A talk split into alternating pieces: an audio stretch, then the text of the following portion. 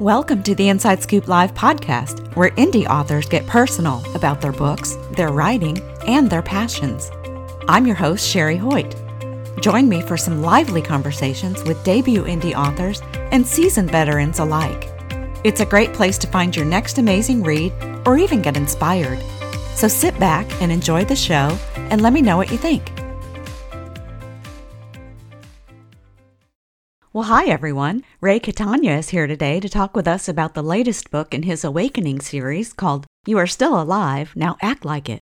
In it, he shows others the path to celebrating life and living it to its fullest. Before we get started, here's the inside scoop on the author. Ray Catania is a renowned author, metaphysical teacher, and coach known for his work in scientific spiritualism and metaphysics. He founded Limitless Publications and Coaching and authored two books in the Awakening series. Catania, who survived a near death experience, is an ordained minister with master certifications in life coaching, Reiki, and meditation. He is currently pursuing a doctorate in metaphysical parapsychology and has studied with various spiritual and healing experts. His private practice focuses on guiding individuals through transformative journeys. You can learn more about Ray Catania and all of his work at raycatania.com. Well, hi, Ray. Welcome to Inside Scoop Live. Hi, Sherry. Thank you so much for having me. It is an honor and a pleasure to be with you today. Well, I'm so excited to talk with you. I've been waiting to talk with you for a while. And I guess just to get us started, why don't you tell us a little bit about your new book? What is You Are Still Alive, Now Act Like It about? So it is the second book in the Awakening series, and it came to fruition when I was at the end of the first book because I realized that there was so much more that I had learned after writing that book. And, you know, when you write a book, it takes about two years for it to actually hit the shelf. So there's a lot of time that passes as you're waiting for it to be published. And during that time, I learned so much more that I actually added to the ending of the last book that there would be another one. Mm. I call the first book The Transition and the second one The Transformation because the first book is how things came to be, how I recognized them, the signs that were around me, the things I needed to pay attention to in order to learn. And the second book is me putting those techniques and those things to work and finding the science behind them so that I can share this with other people and they can recreate it and have the same things too. Mm. Because there's nothing I do that anyone else can't do. These are things that are built inside of us. It's all through our sixth sense and we all have this ability. Hmm. Wow. Okay. So I've got to tap into mine then, right? Yeah. yeah, exactly. now, before we get into like kind of the meat of it, I I have to tell you that what drew me originally to your book was the title. It's so I I love it. It just grabs you. It's like a call to action. What was the meaning behind the choice of your title? That's it. It was meant to be a call to action, and it's kind of like a, a wake up call to say, "Hey, look, we're here, and there's so much we can do, and so many things we can enjoy, and we can have any life that we want to have when you kind of just adapt to a few principles. You can literally acquire anything that you want. You can have the life that you want. And i guess it's more about building the life that you want while you're here to enjoy it. Mm. and um, just take the reins of your own destiny and create your own destiny. Okay so quit waiting for this to do this. That's right. And a lot of people say that. They'll go, you know, I'm waiting for this to happen for me to do this. Well, don't wait for this to happen. It, it, even if you need that to happen, then do something else in the meantime because it will lead to something else. Inertia is the worst thing we could do, right? Mm-hmm. If as long as we do something, if we fail, we learn something, and if we achieve, we achieve. So there's never really a bad experience in this lifetime changing perceptions. That's one of the big things throughout the entire book. Yeah. Oh, that's so hard to do. Practice, right? Exactly. Practice. Yes. Now, you mentioned this being the second book in your series, and it's more of a, what I call it, a self help or an inspirational book compared to the first uh, book, which was more autobiographical in style. I think so, yeah. So the second book is more about learning how to literally take the concepts, universal principles, and putting them to action to have the things that you want. And not, I don't just mean that monetarily now. I, I mean that in other ways. Learning that happiness is, comes from within. I know we all say that, but it's how many of us really put that to use and, and believe it wholeheartedly?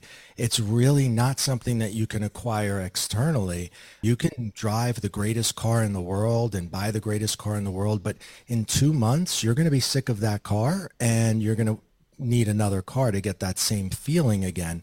So materialism and having things, quote unquote, that's not happiness. Mm-hmm. Happiness is being able to be happy when you're not happy. Happiness is being able to be content with whatever it is that you currently have. And yeah, you can always have more and there's nothing wrong with that. But at the same time, real happiness is being able to I could be sitting on my couch or I could be sitting on a beach in Florida and I am exactly the same. My level of happiness does not change because of where I am because I, my happiness is derived from inside me. And that was one of the biggest things that I've learned. Yeah. And it doesn't happen overnight. It's just something you've got to practice. Yeah. It took about six years of practice for me, which is why that book came out as late as it did, six years later. Yeah. Is it kind of along the lines of, what do I want to call it? You know, like a fake it to make it type attitude? Um, yeah. Until well, it, it, kind, kind of... of is. Ultimately, you're trying to reprogram the things that have already been programmed within you. So your subconscious mind is like a data bank or a hard drive, and it contains all your experiences that you've had in the past. And your ego or your egoic mind, I don't mean like egotistical, I mean it in the Freudian sense. Mm-hmm. The ego derives its material from your subconscious mind. Now, if you do that all the time, you're essentially living in the past and you're going to do the things tomorrow that you've already done yesterday and it's going to result in the same result. So if you do things the same way over and over, but you're not getting a different result, it's because you're relying on your ego to direct you instead of a higher level of consciousness, which we all have, and that's called our awareness. Mm. And Eckhart Tolle gave it that name, I believe, and it's because we're aware that we're having an emotion or a thought now, very few living beings have this ability because that's part of our consciousness at the highest level. So if you know you're having a thought or you know you're having an emotion, you can change the emotion. And like you said, fake it till you make it. In the beginning, they won't change right away. Something will happen. It will upset you and you'll get angry. And then you'll say, okay, I'm not going to do that next time. I'm going to remember that when this same thing occurs, I'm not going to be reactive and react in that way. I will do this instead. I will feel this way instead. And after a while of doing that over and over and over, and I'm talking several times a day, it could take months, it could take a year, it could take longer, and that depends on the person. Yeah. Um, but eventually, you will have the experience where something transpires and it should have made you either very, very angry, let's say, or very anxious. And all of a sudden it's that, that emotion is gone. It's just not there. It should have been triggered, but it's not. Mm. And it, it was in that moment for me, and I put this story in the second book, where I realized that I had fractured my ego and I wasn't living by my ego anymore. I had a big problem with anger growing up because that's what I saw growing up. And as I got older, I took that with me because I thought that was normal. So if you witness anger, trauma, violence as you grow up, then you take that with you along the way because that's what you think is normal. Mm-hmm. And it wasn't until realizing first that a that's not normal and you do not have to fight fight fight for everything that you have then learning how to put that into action and reprogram myself because I have to reprogram my subconscious, which has all those experiences, and my ego that's telling me to react that way. Well, fight for it. Well, take it. Well, do what you have to do to get it. And what happened eventually was I was practicing this technique over and over again. And another technique that I utilized was putting myself in the third person and kind of being the director of my own movie. Hmm. So I'm like the star of my movie, right? But I'm also the director and I'm telling my character the way I want him to react to things that are occurring. Okay. So if you just pause for that one second and give yourself direction from your awareness and not from your ego, you can make huge changes. Okay, so here's the story. It was a snowy day and it was about to get much worse. And we weren't married yet, my wife and I. We had two separate homes and the blizzard was coming and I wanted to get a jump start and get home. So I jumped into my car, which was an expensive automobile because I thought at that time that that was a big deal. Mm-hmm.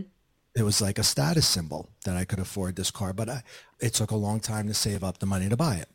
So I'm driving my car and it's getting more and more difficult to see.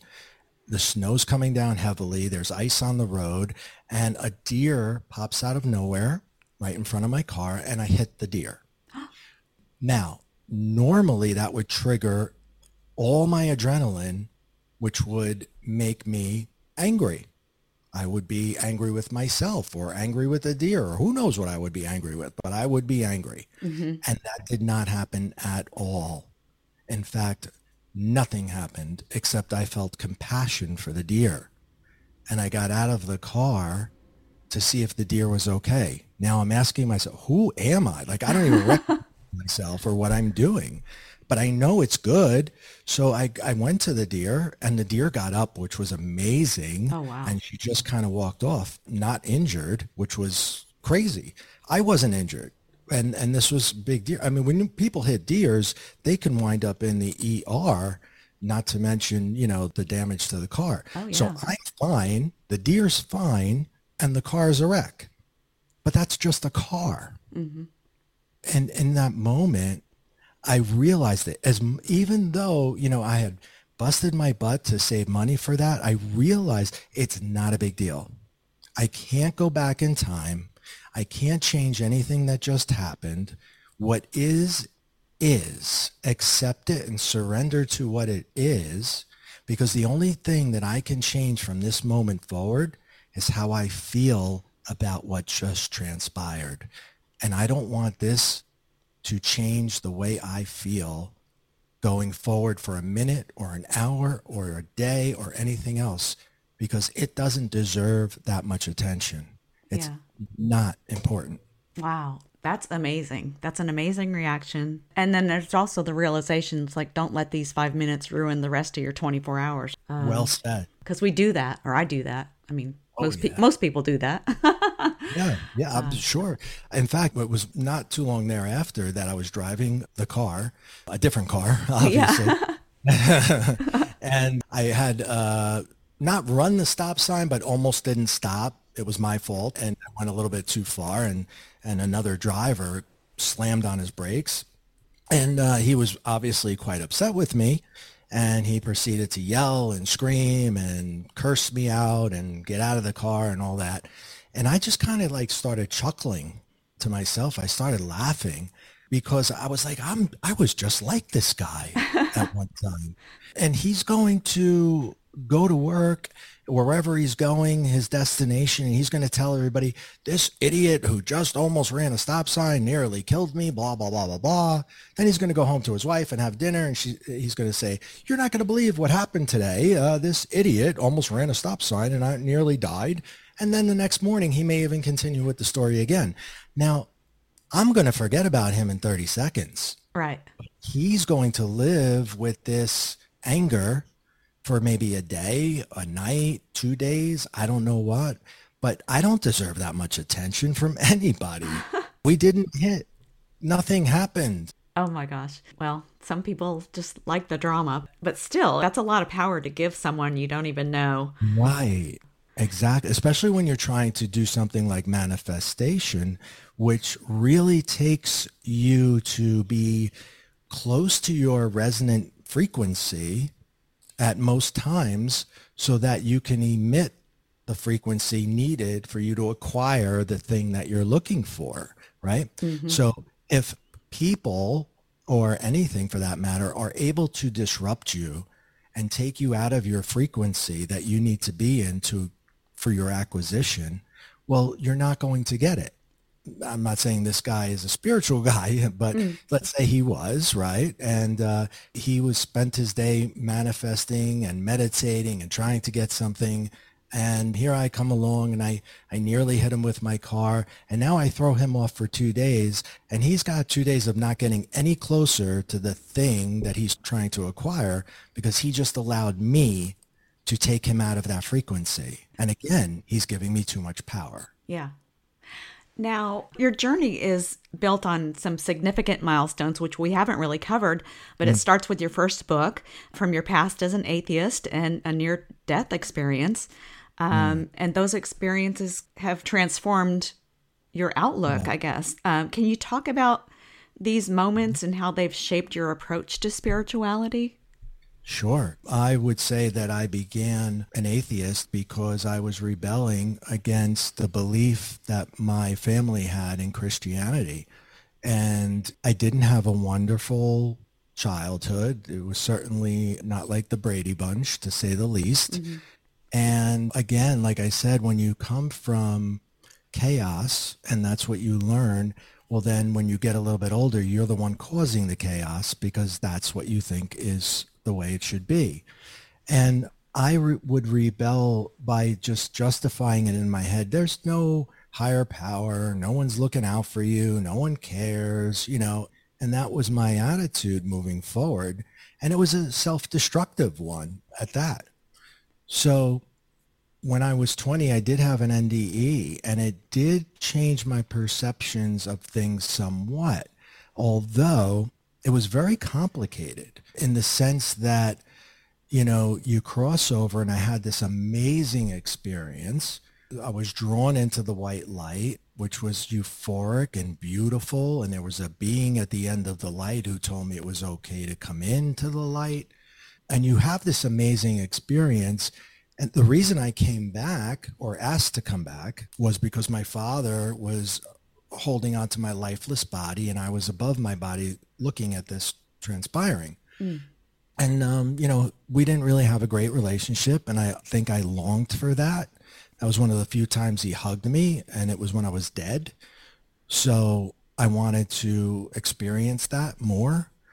And I asked the being if I could go back. And when I woke up, the paramedics were working on me and they were, I was in a different room and they were doing whatever it is that they do. And I was like, hey, did anybody see the white light? Did anybody see the voice or hear the voice? And wasn't that amazing? And they started looking at me like uh, I was high on drugs or I was oh out of my mind and I'm worried about going to the wrong hospital. So I just kind of shut up and let that go. But um, when I brought it up, people would, you know, be like, ah, daddy, you know, that's not the case. My mother was in complete denial. The reason it happened was there was a fire in my home. And although it wasn't the fire that hurt me or the smoke, it was actually gas fumes because it was triggered by a gas leak that was in the stove. My bed was just above the stove. My bedroom was above the kitchen. Oh, wow. So the gas was rising all night. And that's actually what took my life. So they resuscitated me and I want to tell everybody the story kind of, but I'm apprehensive. So what I do is I just justify this away so I can remain an atheist. And I say, well, I probably fell in front of the window on a sunny day. There's my white light. Mm. And I was inhaling gas fumes for a very long time.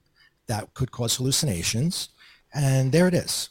Yeah. You know, it was a simple way to box it up, put it away, and then not have to deal with it. Yeah. And it wasn't until many, many years later that I had to come back and acknowledge it as being real. I think in the back of my mind, I always knew that it was real because you feel it. I mean, it's not like you just watch it occur. You you feel it, you live it. You're part of the light. You feel the euphoria. You feel different afterwards when yeah. you come back everything about that type of experience really changes you. So I could try to play the tough guy and say, no, no, that was just this and it was meaningless and put it in a box, but it was going to reveal itself again later on in life. And it did. But that was the catalyst into one of the catalysts into me going into a state of wanting to learn more mm-hmm. about not just the NDE, but I also wanted to learn more about spirituality. And that really came from me meeting my second wife, who one day said to me when we were dating, so what are your spiritual beliefs, hon? And I said, I have absolutely no idea. so I said, I've been meaning to get around to figuring that out, but I really haven't. And this is all in the first book. She bought me a spiritual clearing and um, I really didn't know what that was, and nor did I care. And I was like, okay, that's wonderful. Will we be having cake on my birthday too? And she says, yeah, we'll have cake. I said, okay, spiritual and cake. Here we go.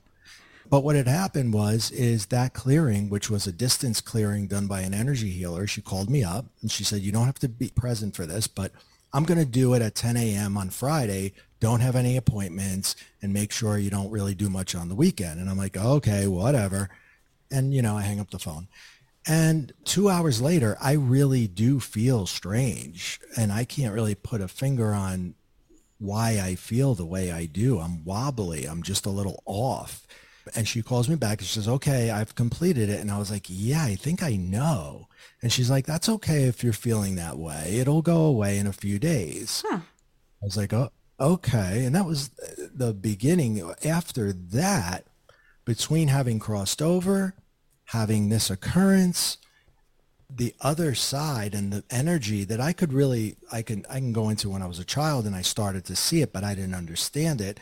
Now here I am these beings can cross over. They know I can see them because I've been on their turf. Now they're on my turf mm. and they know I can see them and hear them.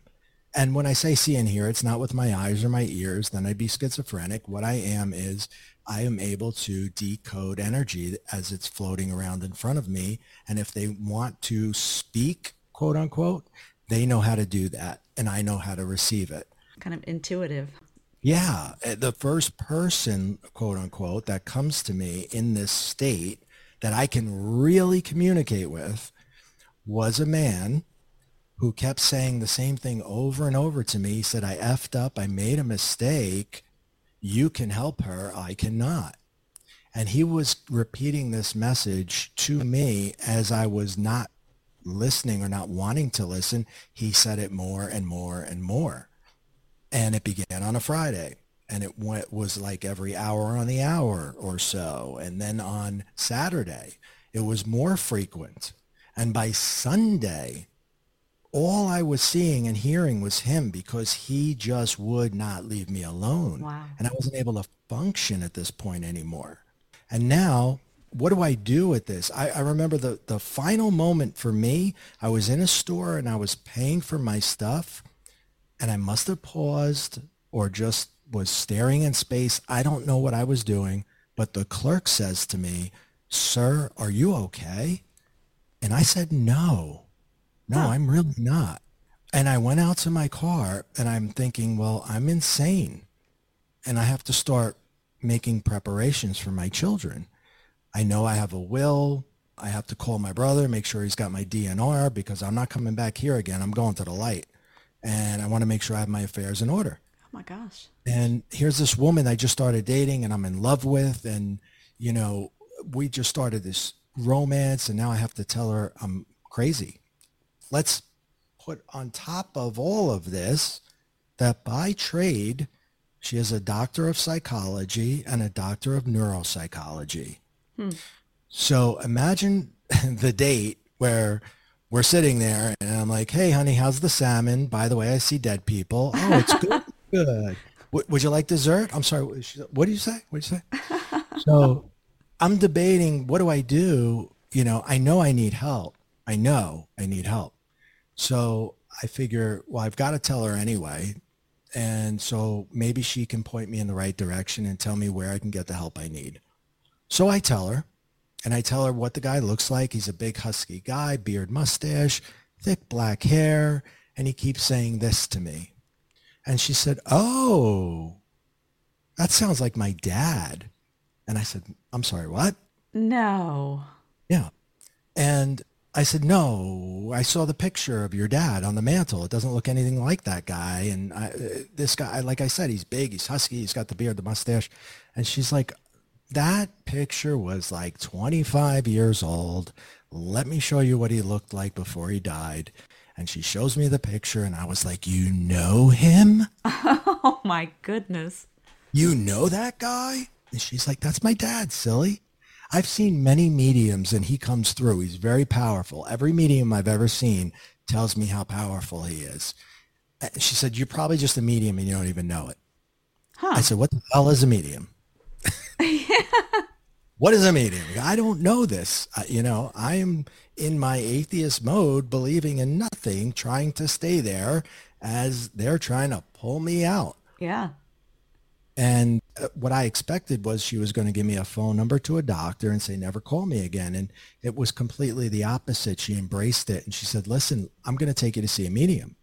And I was like, okay. And you guys can talk. And, you know, I know this one woman who's coming to town just happened to be coming to town. Like these things just happen to be. Yeah. Um, at the exact same time I needed the help. Here she comes.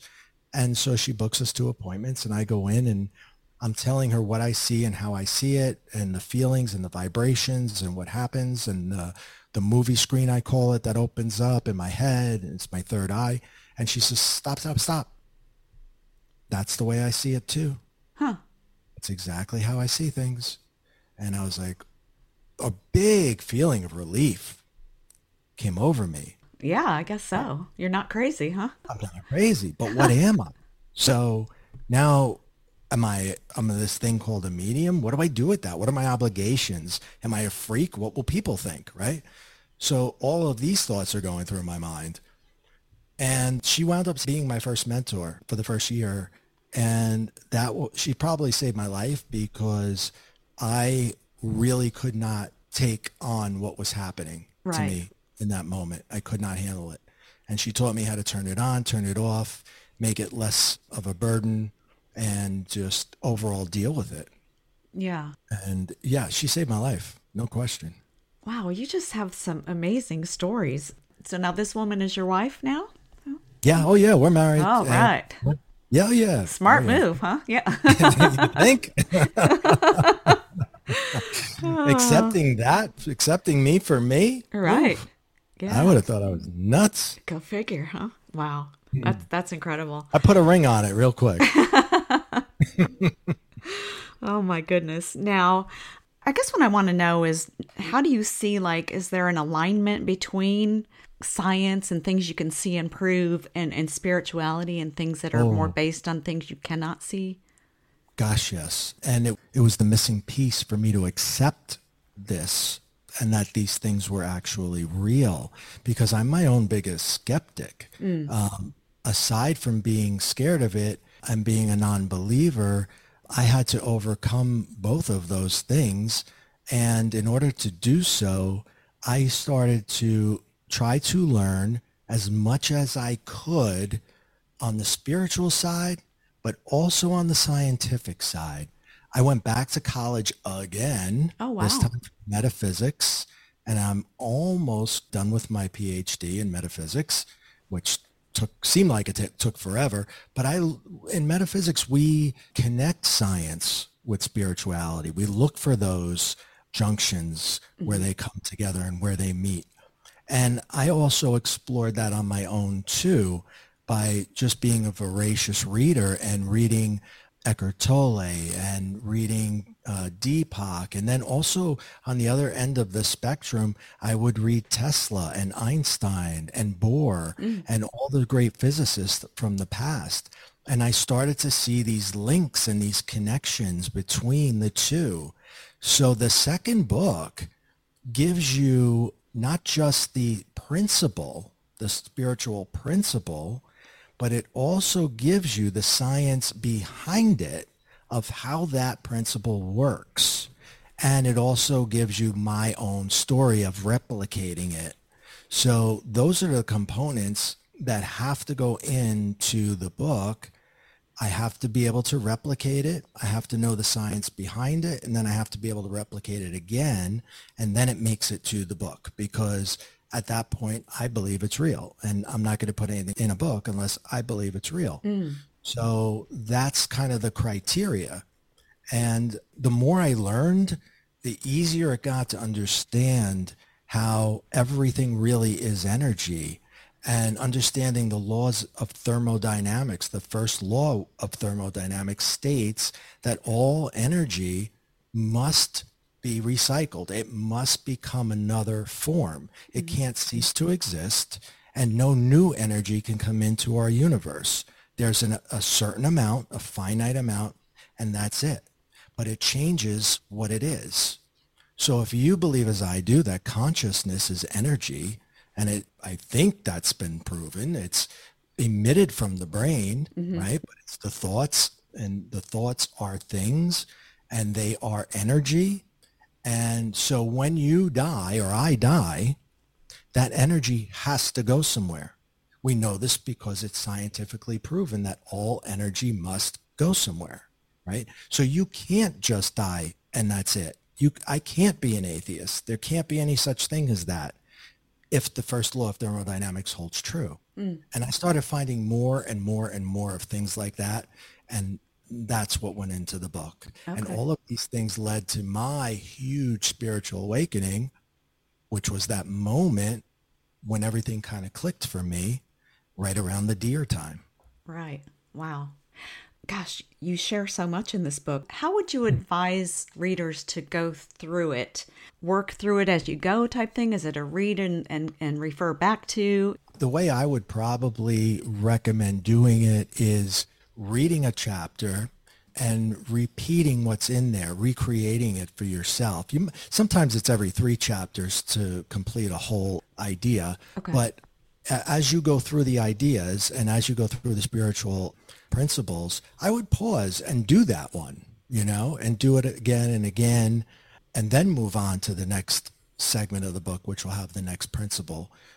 Now, I didn't write it specifically that way. It just formulated itself that way because it was being written as things were occurring to me and the things I was learning, I was writing about.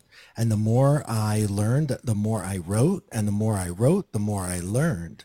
And at the end of the book, I had a huge spiritual awakening. I think people have many awakenings on their journey, but I had this huge one. So I had to go back and rewrite a lot of the things in the book because I made this huge discovery at the end of the book. Oh, wow. I have to tell people about this. So now I kind of connected the dots a little bit more before the release of it. I, I really think it's, I know I've only written two. I, I'm going to say it's the best. I've only written two books, but I think it's, uh, I think it's my best work and it seems to be doing well. So, well, good. Well, I mean, agrees.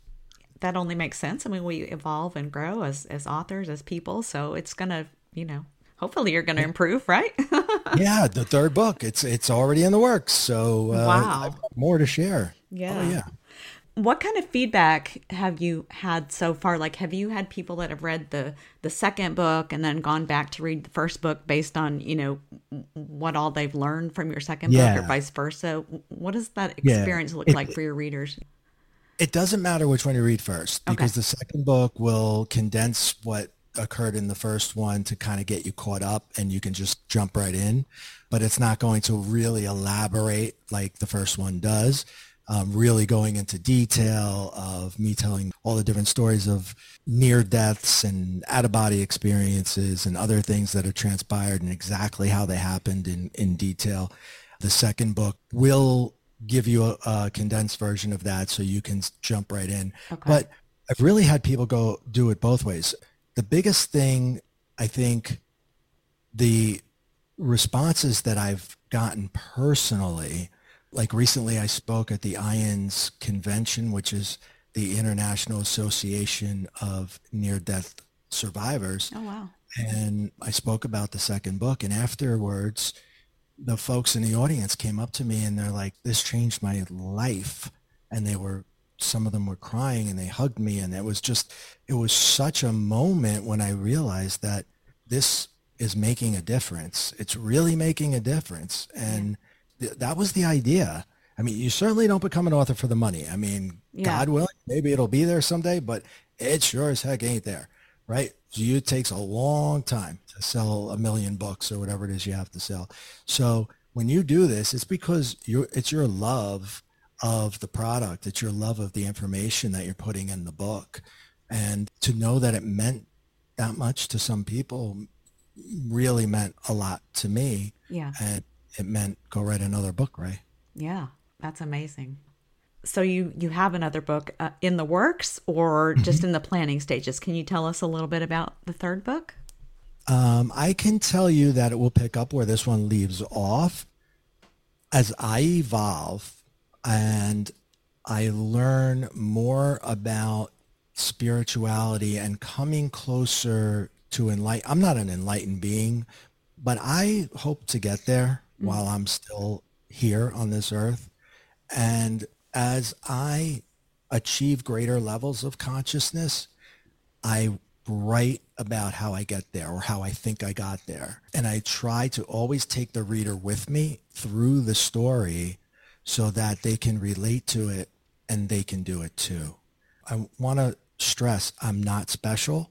I'm not chosen. I'm not talented. I'm not any of those things. I'm just a regular guy who was forced to deal with some unusual situations that forced me to recognize that there's more to this world than just what we see with our five senses mm. or but you don't have to learn it that way. You don't have to learn it through trauma. There, there, are books out there that you can read to learn how how to jump into this, and you don't have to go through that.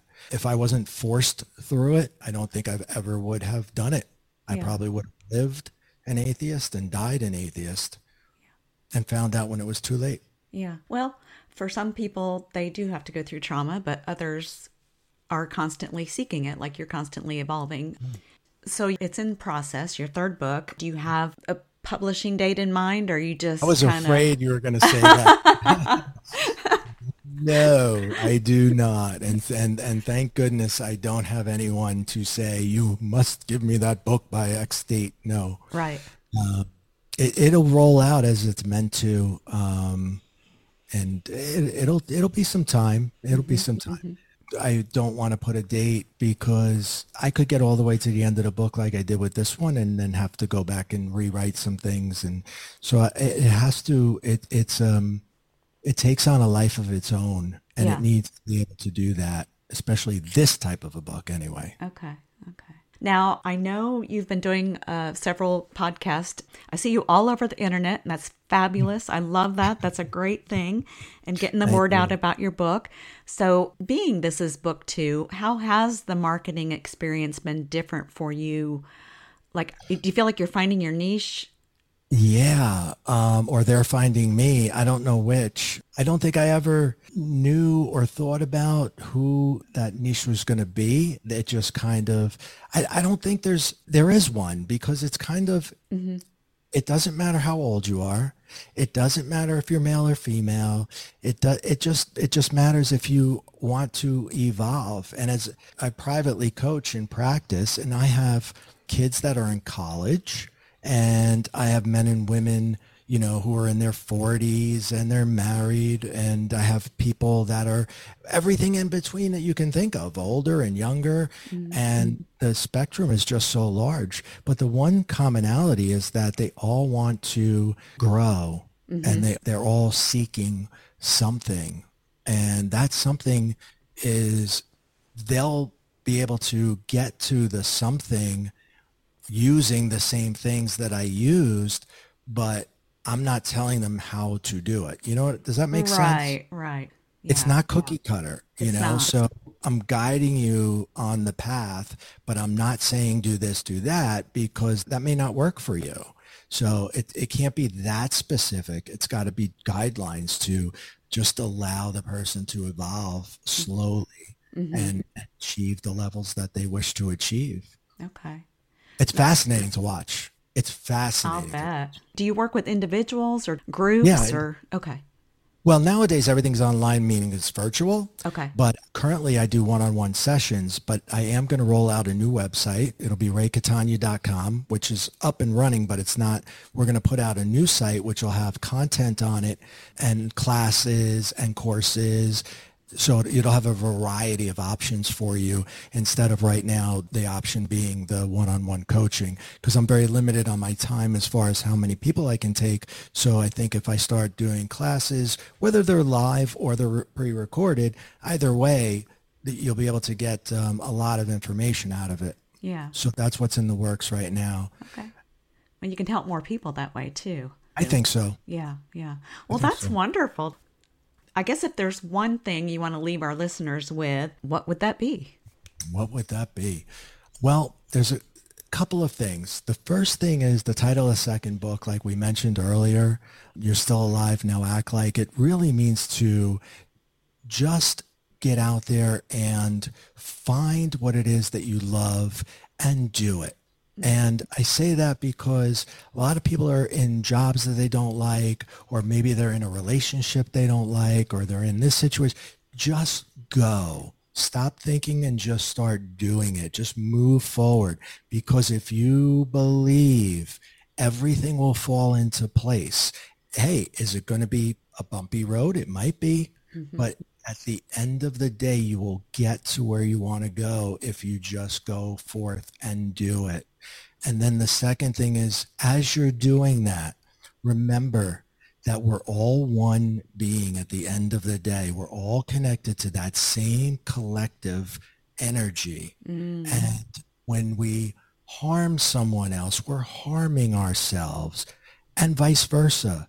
So live and let live and help others. And the more that you help others, the more you will help yourself. And the more you help yourself, the more people you can help. And it's that give and take and that balance right there that leads us to evolve and become what we're supposed to become instead of where we could possibly go. And we see some of the things that are happening around the world that are just absolutely terrible. Yeah. We need to focus on ourselves getting better and bringing as many people as we can with us. Mm-hmm. And I hope that that's the direction that humanity takes. I hope so. Yeah. Well, Ray, I'm so glad that we finally had the chance to talk. Thank you so much for joining us and, sharing a little bit about yourself and your experiences. I um, really appreciate it. Thank you, Sherry. It was my pleasure. I really enjoyed it. We'll do it again. Thank you for joining me today for my interview with Ray Catania, author of You Are Still Alive, Now Act Like It. You can learn more about Ray and his work at raycatania.com. And be sure and check out our other interviews at InsideScoopLive.com.